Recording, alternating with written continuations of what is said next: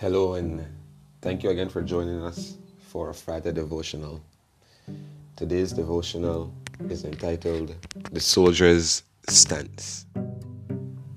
Our scripture reading is coming from the book of Psalms, chapter 27, verse 1 to 3.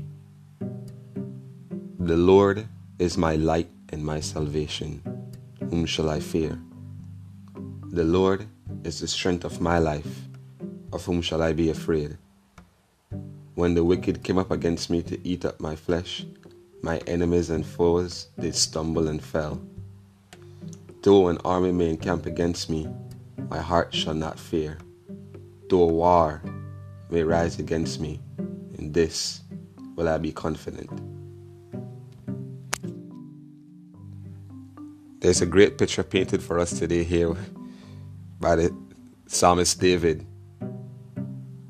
verse 3 declares that though he is in the midst of trouble, though his enemies surround him, though he is faced with challenges on every side, his stance and his position was firm.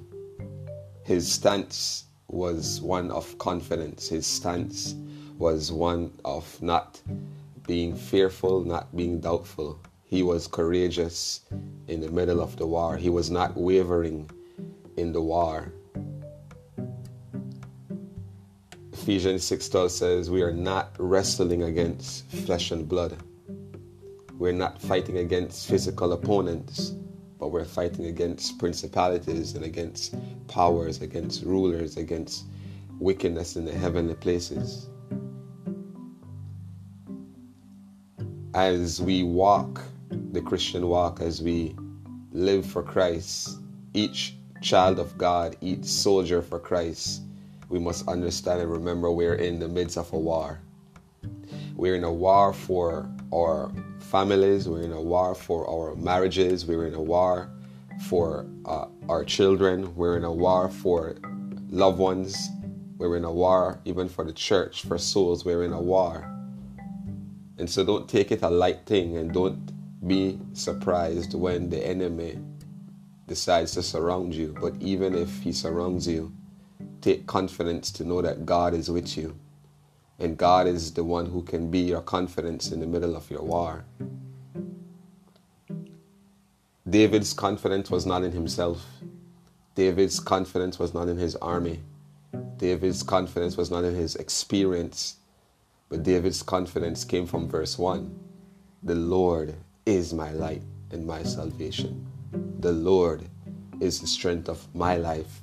His confidence came from a personal revelation of God.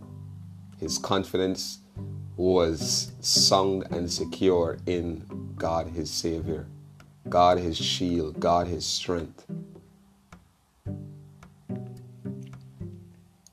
In the midst of war and in the midst of challenges, it's easy to forget who God is it's easy to forget what God has done. But I pray today that you will be reminded by His Spirit and you will be reminded by His Word that He is for you. The Bible says, if God is for us, then who can be against us? I also pray that, like Elisha and his servant, when an army encamped around Elisha, and his servant fell into fear because he saw the multitude of the chariots and the horses.